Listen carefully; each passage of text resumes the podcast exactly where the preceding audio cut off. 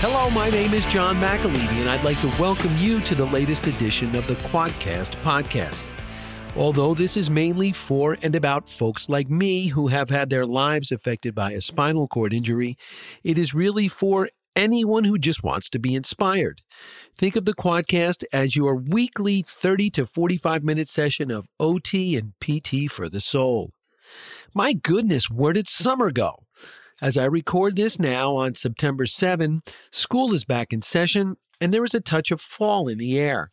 I must say I am someone who has a hard time regulating my intercoolant system due to my injury, so I am not sad at all to see those upper nineties humid days in my rearview mirror.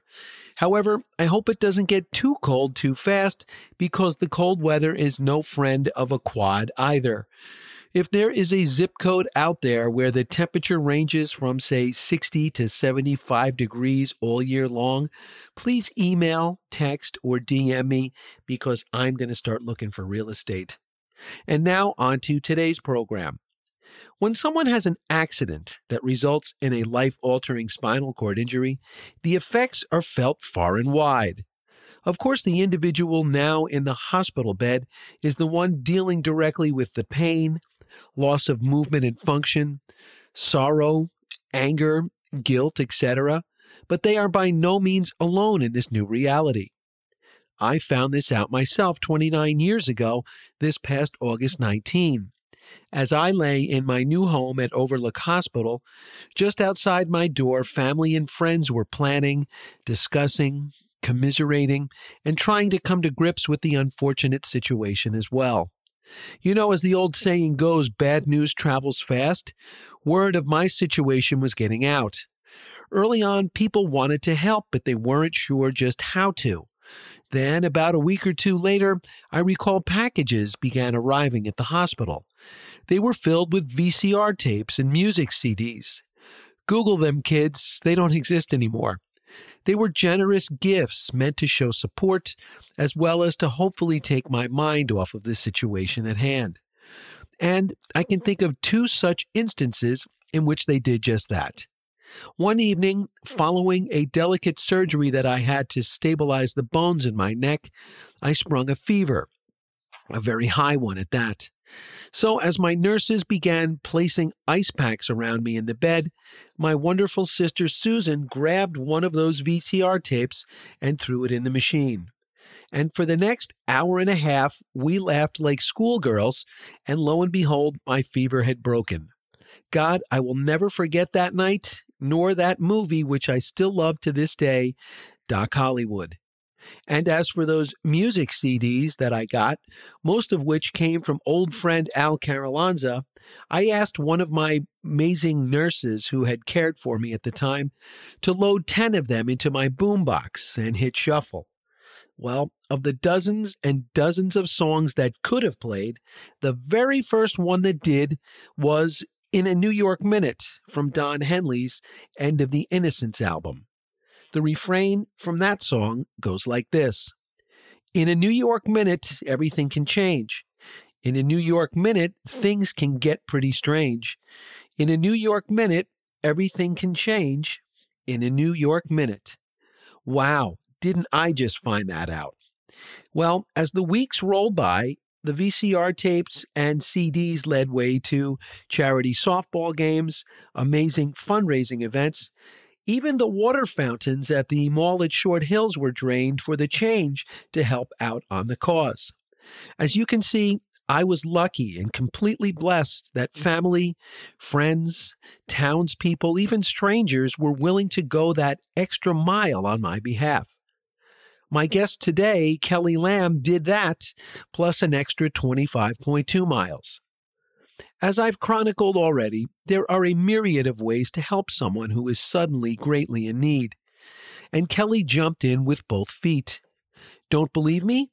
Here is how she put it in an August twentieth, twenty twenty post from the Christopher and Dana Reeve Foundation website's Daily Dose blog series. Quote, in the summer of twenty thirteen, my boyfriend John David and I had just graduated college, started our first jobs, and embarked on a long-distance relationship. We were beginning our adult lives and were excited for the future. In July of that year, John David sustained a spinal cord injury from diving into a shallow river, leaving him a C four quadriplegic. We were devastated and overwhelmed. The future seemed bleak and very limited. I struggled to cope with John David's injury and the new reality of our future nearly one thousand miles away. I was looking for any way I could tangibly contribute to his recovery. Enter Team Reeve. I watched the New York City Marathon and convinced myself I would run it for John David the following year. Full disclosure, I am not a runner.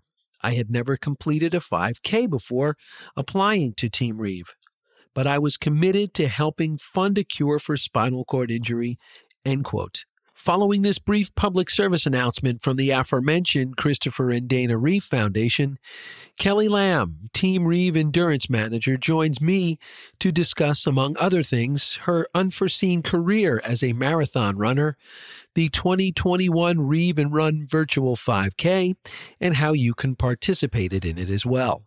So tie your shoelaces tight and grab a water bottle because we hit the road next.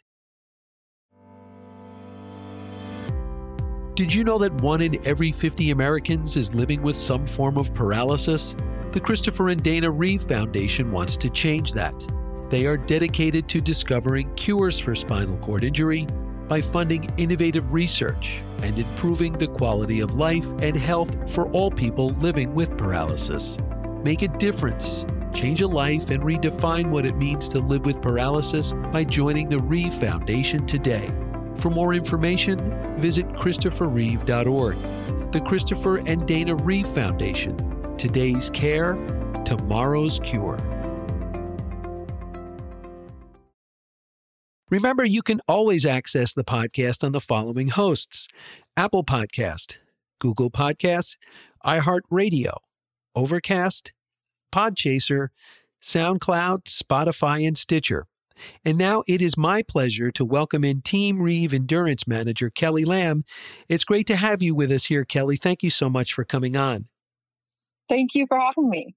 Okay, I usually like to begin all of my conversations on the podcast at the beginning. And so in your case, I guess that would be when you first met the man who today is your fiancé, John David. So tell us, where did you two meet? Okay, um, yeah, so J D, I call him J D for short sometimes. Um, I might vacillate between the two, but um, we met at the University of Arkansas in two thousand nine. Um, I actually I grew up in Kansas City, and so Arkansas really wasn't on my radar. I thought I'd end up um, at a Big East school. I was a, I was a big basketball fan, um, but somehow managed to find my way down to the S E C. Um, and J D, he grew up in Little Rock, so he had always dreamed of going to Arkansas, and Um, so yeah, we met actually the day before class started, um, our freshman year of college. Um, and we became best friends through, through our other friends. Um, I actually dated his best friend. He dated one of my sorority sisters.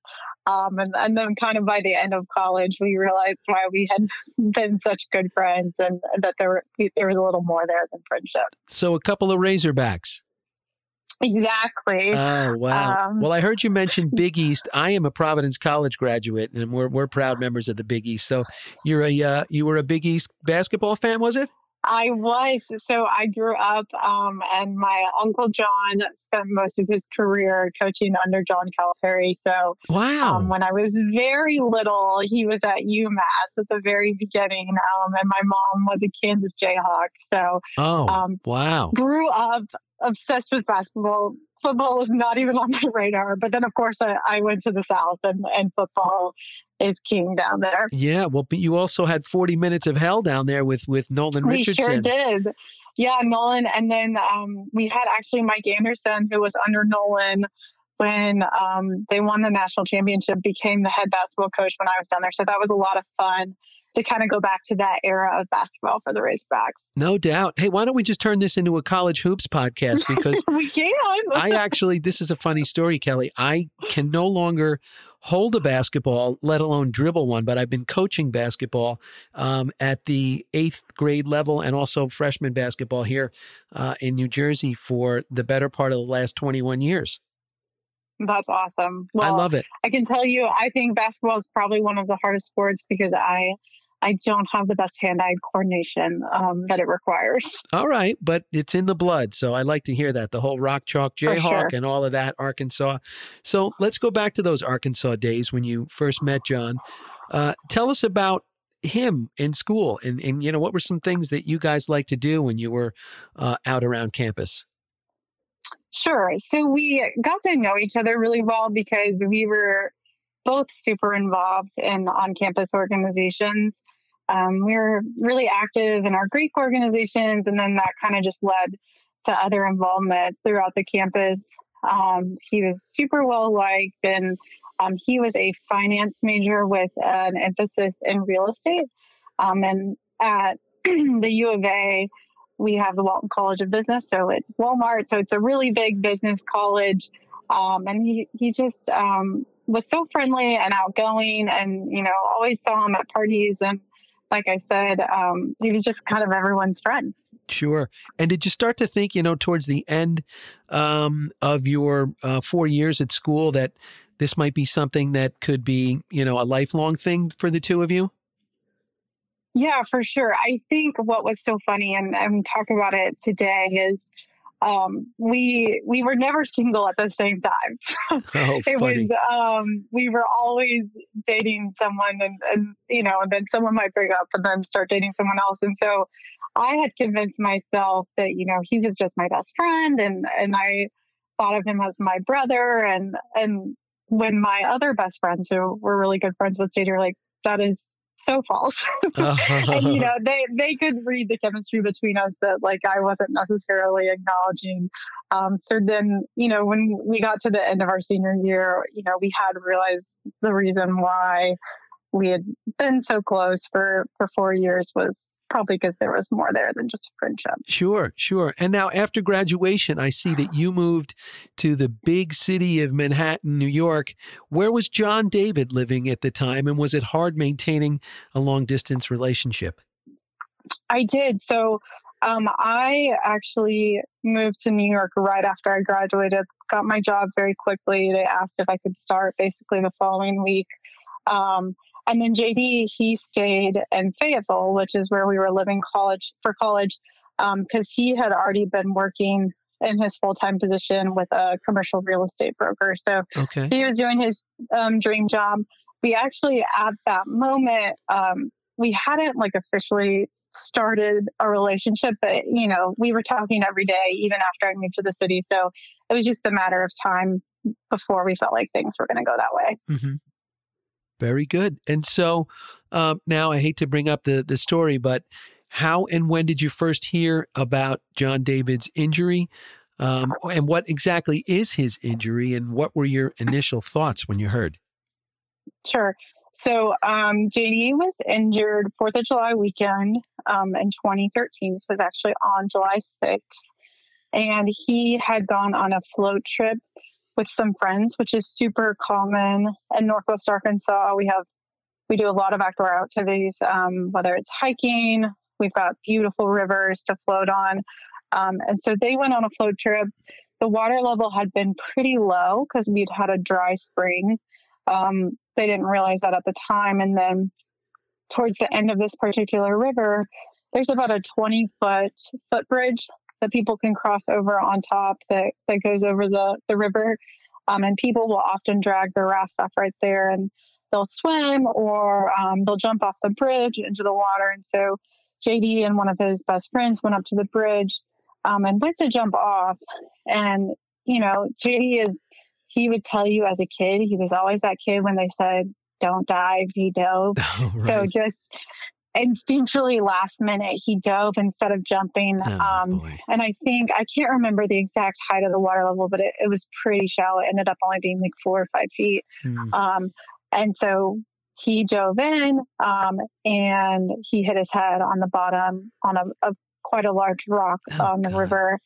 And um he was paralyzed on the spot. Um but you know, we were very fortunate in the regard that Um, just by chance, there was an off-duty paramedic who was floating um, nearby, um, and he watched John David dive in, and he knew kind of instantly, like, oh, this is bad. Something went wrong. Whereas, you know, there have been scenarios like that in the past where, you know, your your friends just think you're playing around, and that's why you're not surfacing. So he was actually the one that went over to John David in the water and, and pulled him up, turned him over, and stabilized him in the water, um, so that he could breathe and that he, he didn't drown. You know something, um, this is going to sound funny, Kelly, not to interrupt, but for, for such an unlucky thing to have happened to John David at that moment, something really lucky, it sounds like, happened that that off-duty, um, you know, first aid person was there and and knew what to Absolutely. do. I had a friend in high school that uh, it was senior cut day in high school, and they went down to the Jersey Shore, and you know who's having a couple of drinks. Somebody decides to dive in the water, and it was like two feet deep. He couldn't tell, and the poor girl had a spinal cord injury. And you know, trying to get her back to shore, I don't think the kids knew what they were doing and whether they dropped her, and it was just a bad situation. But this sounds like um, you know, that was a stroke of luck. Yeah, I mean, it was it was definitely a huge blessing. And even after the fact, you know, they did a news story on it eventually, and, and we tried to figure out who the person was, um, but never did. But yeah, we we were so thankful, because obviously they were an expert and, and realized, you know, I need to stabilize his neck to some degree, yeah, um, in the water to hopefully not further his injury. Um, but so they they got him out of the water. The paramedics arrived. Um, and then they took him to a local hospital. They were actually in Southwest Missouri, right across the um, Arkansas state line. And that hospital wasn't equipped to do trauma surgery. So um, that's when I got the call from John David. I was in New York.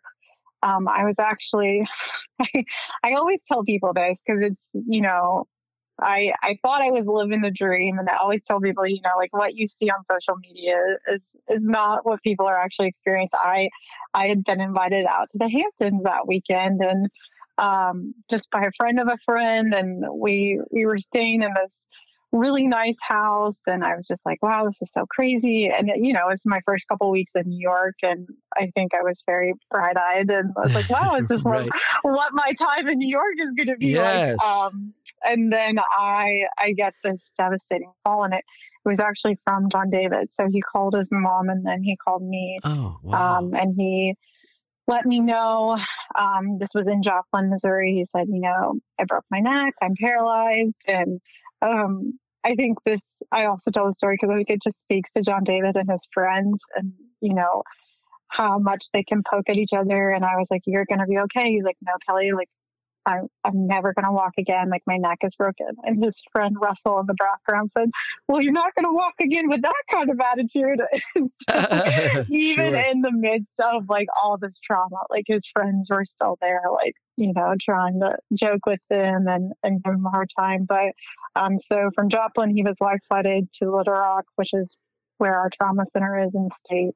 Um, and then they had a team of surgeons do his surgery. He's a C four incomplete. Mm-hmm. Um, and they did a phenomenal job on his surgery. Um, and then from there, I think he spent about a week in Little Rock.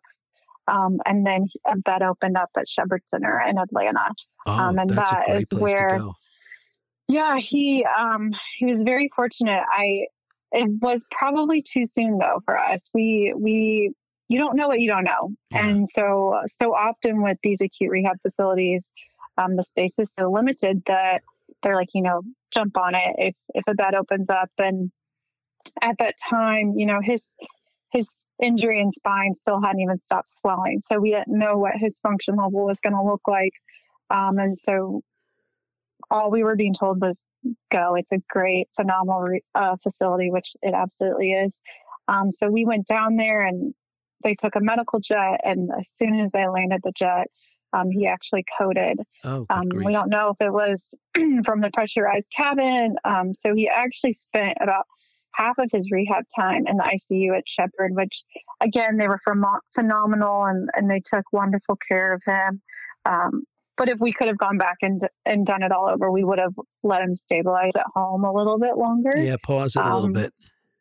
Yeah, but again, you, you don't know what you don't know. And mm. um So when he actually got down to Shepherd and they, they first evaluated him on the Asia scale, they actually told him that he was an Asia A complete um, because they they couldn't see his, his spinal cord hanging on.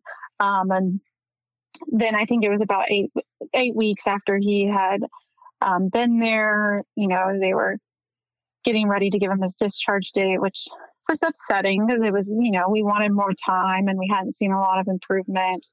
Um, and sure enough, as, as soon as they gave him his discharge date, it seemed like the next day he turned one of his arms over. Awesome. Um, yeah. And so they're like, okay, let's, let's reevaluate this. So they took some scans, um, and, you know, they redid his Asia test and reevaluated him to an Asia B incomplete. Um, and his spinal cord was just barely hanging on, mm. um, by a thread. But, you know, it, it's, I think people often get, um, in a bad place of evaluating whether their injury is complete or incomplete. Yeah. When, like you and I talked about before this podcast, no two injuries are the same. So, you know, we've, we've seen individuals with complete injuries that have regained function, and, and doctors kind of scratch their heads and say, I don't know how that is, but, um, the, the spinal column is, is really remarkable. It is. It certainly is. Kelly, in my introduction, I chronicled how family, friends, um, and townsfolk really pitched in in a variety of different ways to help in my recovery initially. How does a non-runner like yourself decide to become a marathoner as their way of helping out? Well, I knew um, J D is just so loved and supported. A, we both have massive families. Um, but our friend group is, is really phenomenal, and we're still all very close from college. So um, I knew whatever we were going to do, they were going to get behind it. Before J D even got out of Shepherd Center, they had thrown together this big fundraiser and had the, held this party in his honor to to raise money for medical expenses, which his family didn't ask for. And, you know, they, they just did it out of the kindness of their hearts. And so um, what really... and got me to do the fundraiser was I was living in New York. Um, John David, he really wanted me to stay. I'd always wanted to live in, in the city, even if it was just temporarily, just a few years, um, kind of like check that off my bucket list. Sure. um, absolutely. And, but I was, I was really having a tough transition. I honestly think he was doing better than I was. Um, I was just very depressed. I was sad with what I thought was going to be our new reality. Um, here we were twenty-two and twenty-three years old. And, you know, basically we thought the world was our oyster. And then we had this very tragic event, yeah. um, and, and very swift change of life circumstances. And so um, I had lived on the Upper East Side, and I, I watched the marathon run past my apartment that year in twenty thirteen. And the day before, I went and saw the finish line, and I had just joked. I was like, oh, I'm going to cross this next year. And so then I watched it on Sunday, and I I just was so inspired by everyone that was running for charity, um, or people hand cycling or doing push rim. And I was just like, I'm going to do this. I, I know that this will get me out of my apartment. I can find a way to channel my energy. And so um, after the marathon, I went and I looked up the teams, because I am not an athlete. Right. I don't enjoy running. So I was like, I'm not going to be able to run a marathon just for the sheer will of running mm-hmm. a marathon. It's like, I'm, it's going to have to be for J D. And I, I wanted it to be for a cause that, you know, can make a, a tangible contribution to his recovery. And so I found Team Reeve, and it was perfect. Um, I applied, and the rest was kind of history. I, Our fundraising minimum in New York is, is four thousand dollars. And so I was a little hesitant. I was like, mm, that's a lot of money. I've never fundraised on my own before. But, right. you know, at the end of the day, I was like, mm, my grandmother will write me a check. She has to. I was like, she's very charitable. Um, Come on, Nana, just, break out the checkbook. But I, I was blown away that first year um, when we raised over twelve thousand dollars for Team Reeve. Um, and then, you know, I... I loved finishing the marathon. I didn't love running it, but it was a really emotional experience oh, um, to do it question. for John David. And um, to, you know, just the commitment of training for a marathon. Well, that's um, what, I think. Yeah, that's what I was just going to ask you. You sort of kind of glossed over that. But as someone who was a fitness freak before I had my accident, I know that deciding to run and then actually following through with it are two different things. So how much work mentally and physically went into your becoming a long distance runner? And is there any one person in particular who helped you along the way mostly? Sure. Um, I think when it comes to long distance running, it's much more of a mental um, challenge than physical. And I, I feel like most runners would probably agree with me. Um, the hardest part is, is getting out the door each morning. Um, and so that for me was really the challenge, especially because um, my job at the time was really demanding and I, I didn't have a lot of time to run during the week. And so kind of hinged on all of my running being done on the weekends and doing these really long, like fifteen, eighteen mile runs as, as we moved the mileage up. But, um, definitely number one cheerleader was, um, our Team Reeve coach who's, who's Mark, Zeno- Mark Zenobia. Um, and he's coached Team Reeve for sixteen years. Um, he's been in the race industry for over thirty. Um, he's a New Jersey boy. Lives in North Carolina now, but it's just a phenomenal human. And um, not only did he help me with the fundraising side of it, but he helped me with the running side of it and, and the mental aspects of it. Because um, for me, it was just really getting out the door, like getting myself to get up out of bed and just put one foot in front of the other.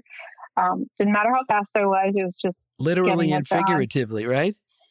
Right. Exactly. Yeah. I, so. Because you mentioned mentally, think about it at any time, like when you're really hurting or when you're, uh, you're sucking wind out there, you could just stop.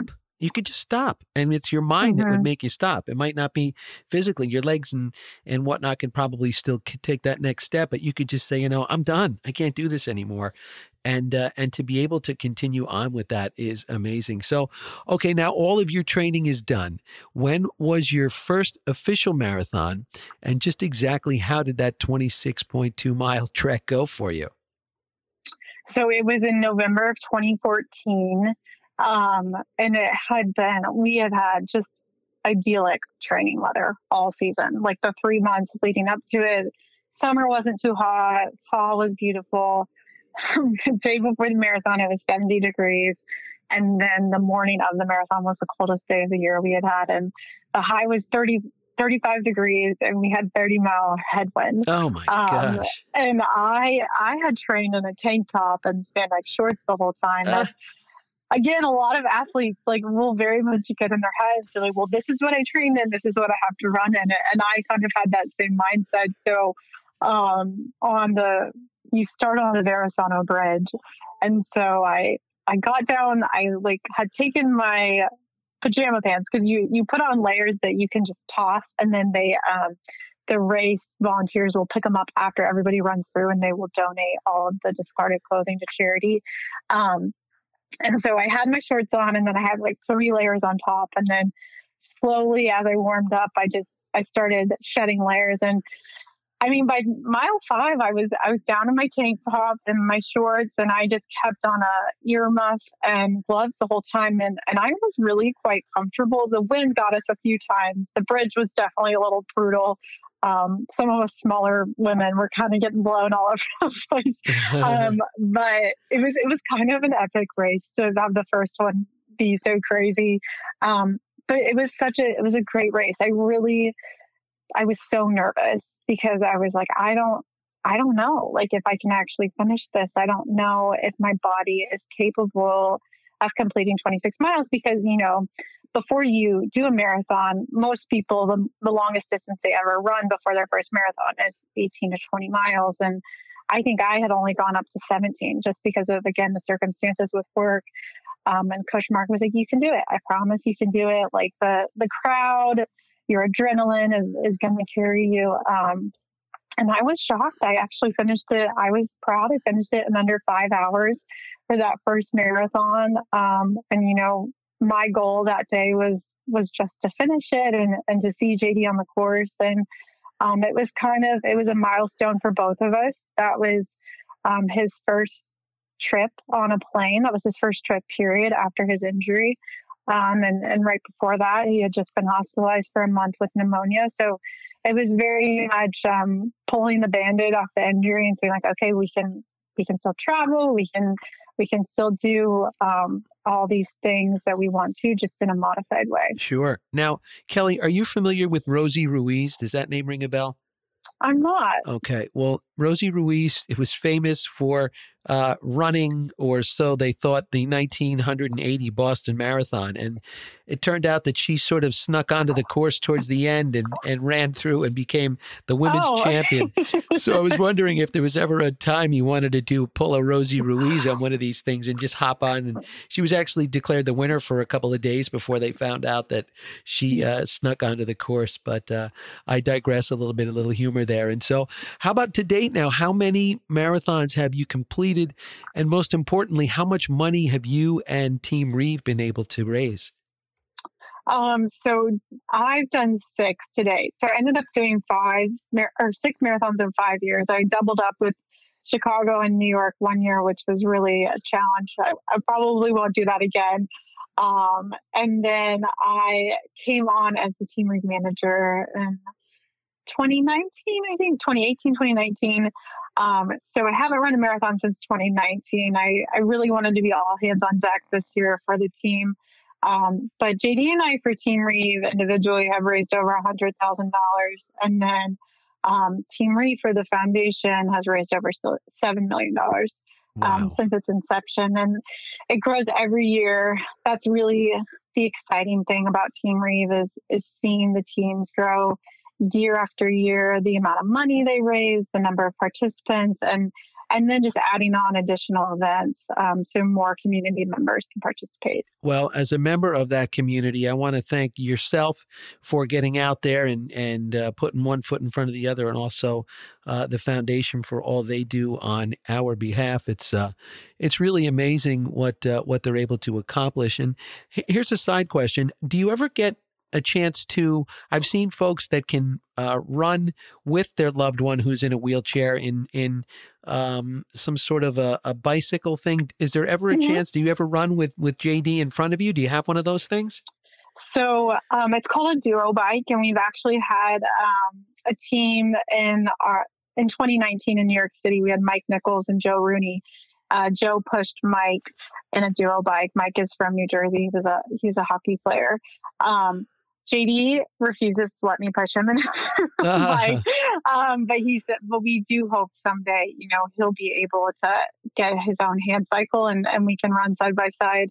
Um, he's in law school right now; he just started this year, so I think once we get through one L, um, he might have a little more free time to get out on the road with yeah, me. Yeah, yeah. Well, that would be great to feel the feel the air blowing through his hair sure. again, right? It's great exercise, Jill. It is great exercise, which brings me to my next question.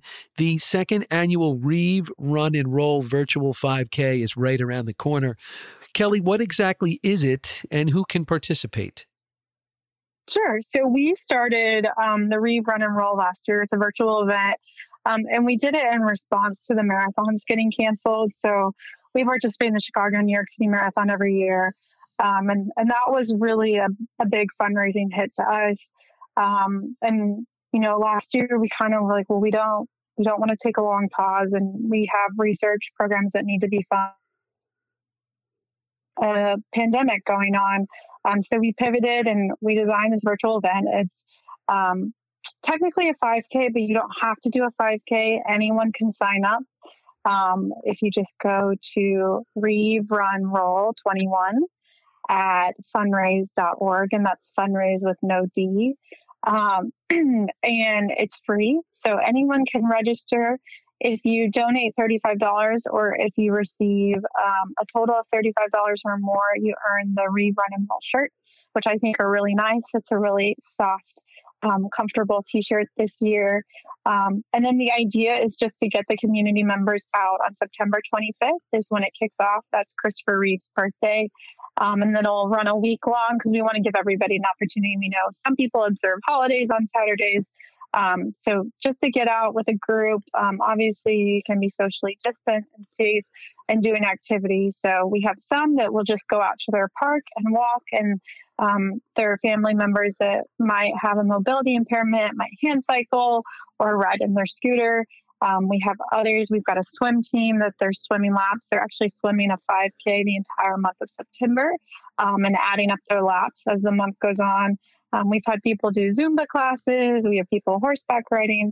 Um, so really, it's just an opportunity for community members to get out, share pictures. And then, of course, if you want to fundraise on behalf of Reeve, um, you're more than welcome to, but it's not required. Yeah, I was going to say, now, do folks take photos and videos and things like that and share them? Is that is that sort of part yes. of the uh, part of the whole spiel? Absolutely. So um, any photos or videos that you take, we'd love for you to tag at the Reeve Foundation or hashtag Reeve Run Roll twenty-one. Um, we'll reshare anything. We can actually, if you build a team, um, we can share your link and, and try and direct more individuals to your link. If you're, you're looking for more people that want to participate with you um, in your area, it's just, again, it's another opportunity just to get out. We've all been, you know, it's been a crazy year and a half and um, very limited with what we can do. Um, so we just want to encourage community engagement wherever we can. Yeah. Now, Kelly, where are you based right now? Um, have you and have you ever had the opportunity to come? If, if I don't know, if you, are you on the East Coast still? I'm not. So I actually, in twenty seventeen, I left New York and I moved back to Arkansas. So um, my fiance and I live in the capital. We're in Little Rock, Arkansas. Okay. Okay. Because I was going to say. But I come back to the East Coast all the time. Um, I actually, I'll be there in November for the New York City Marathon. Well, you're welcome here in the Garden State anytime. Uh, we, we love I will to be have there. you. I always, I, you know, the office is in Short Hills. So I, I always love to make a visit. And you know what's crazy? I grew up and lived for uh, forty-eight of my years on God's green earth in Short Hills. So I am very familiar no way. with it. Yeah, I'm sure I could, I could, back when I could throw, if I were able to throw a rock, I could probably hit the, uh, the Reeve Foundation building. And so, um, well, yeah, you're always welcome to the office. Yeah. But I wondered in your time here, did you ever take advantage of, uh, or had the opportunity to walk in Eric LeGrand's fundraising event that they have down at Rutgers University? So I haven't been able to go there um, in person, but I have um, walked the last two years virtually. So okay. um, yeah, and Eric is phenomenal. I love Eric. I um, I met Eric even before I started working for the foundation. I actually I got to attend the Reeve Gala one year um, that he was being honored, and and we hit it off, and we've done speaking engagements together in the city, and and I, his birthday was just a couple of days ago. He's he's really a phenomenal human being, and he does so much for the New Jersey community. Eric is the best, and as great as he is, his mom is a star. Oh, Karen is is a yeah. star. I adore Karen. She's great. And I heard you drop Mikey Nichols' name before. He he both yes. he and Eric have uh, have appeared here on uh, on the Quadcast, because I've known those guys. Oh gosh, a hundred years now we've known each other. So well, Kelly, why don't you tell our listeners again where they can find out more about the event, and then also again what the goal is to try and raise this year. Sure. So the event, if you want to sign up or register, it is Reeve Run Roll twenty-one dot fundraise without a D dot org. Um, and there's a register button there right on the page. Last year, we raised a little over three hundred fifteen thousand dollars, and we had about nine hundred participants. So, of course, we're increasing our goal this year, and we're hoping to raise four hundred thousand dollars um, and to exceed one thousand participants. Um, and we've already got some really awesome teams formed that have just been going at it at the fundraising. That's terrific. And I guess lastly, why don't you tell me and, and our listeners about um, how John David is doing today, what he's up to, and then, um, you know, now that you guys are engaged, what uh, what the future looks like for you two. Sure. Well, um, he's, J D's doing great, better than ever. Um, we had a few rough years. Um, few years ago, right before COVID hit, he actually had a pressure sore that, that kept him bedbound for two years. Um, and then right as we were um, starting to get him back up in his chair and reintroducing him to the world and going to dinner with our friends, that was when the pandemic hit. Uh. Honestly, it was it, it was challenging, but for us, we had already had so much practice at social isol- isolation that it, it really wasn't a big change for us. Right. So, yeah. Um, he's been good. He's been without a pressure sore, which has been so wonderful and, and can be, you know, so hard for so many individuals with paralysis. And, um, last December, he he said, I think I might want to go to law school. So he studied for the LSAT for about a month. He took the LSAT, did an amazing job. And, and here we are in September, and he is in his third week of law school here in Little Rock. Um, and I'm I'm just really proud of him. He, you know, he does a lot, and, you know, doesn't have the necessarily the same function that an able-bodied person does, but um, he's pretty remarkable at, at finding a way to get it done. That is awesome. And I want you to please send uh, send my well wishes to him um, in what he's doing, because I, I, you know, after my injury, I don't think that I was happy that I had graduated from college, um, you know, before I had my spill, because I, I don't know how I would be able to do schooling with trying to take notes and to listen and to, you know, do papers and stuff like that. I, I just think it would be so, so hard. And so my hat's off to folks sure. that are, that are back in school, uh, post injury like that. And last question for me, what is next for the Reeve Foundation as far as, um, what you're doing as the team endurance, uh, folks? Yeah, so um, obviously, like I said, we do Chicago and New York every year. The Reeve Run and Roll has been such a success, success that we want to keep going that. And then I really, I have my my eyes on, I, I would like to get our teams back into Boston and London. Um, and then, you know, wherever we can add events that are accessible to all community members. Obviously, um, we don't want it to just be individuals that can run or hand cycle or push around, but Um, that's really kind of the beauty of the run and roll, is that anyone can participate from any anywhere in the world. Absolutely. It's a small world nowadays, right? Sure is. That's what they say. Well, Kelly Lamb from the Reeve Foundation, I want to thank you, uh, as I did a little bit earlier, on all you do uh, for the community. Um, and being a part of that community, I benefit from that. And also the foundation, what they do with not only, you know, these marathons that they do, but I can't tell you a day doesn't go by where I don't get two and three and four emails from the Christopher and Dana Reeve Foundation with um, exciting news and things that I should be uh, kept aware of as someone who has uh, unfortunately had a spinal cord injury. And so I want to thank you for all of that. And I really appreciate you coming on with me today. It was my pleasure to have you on the Quadcast.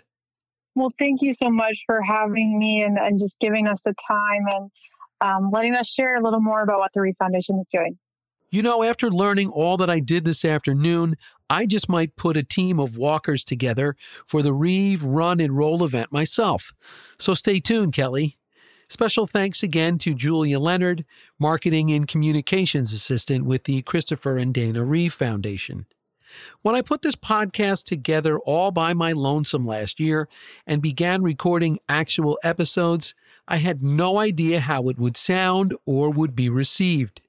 The answer to those questions has turned out to be really good and well. The problem is that since I am a veritable nobody, reaching out for and landing big-time guests is not easy. I have touched base with a few big people in the last couple of weeks, and I am waiting to hear back.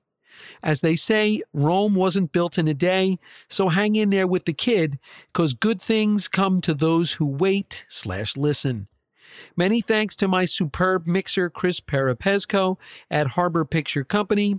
And that will do it, my friends. Until we meet again, I am John McAlevey, and I thank you for your time. I don't care about no wheelchair. I got so much left to do with my life.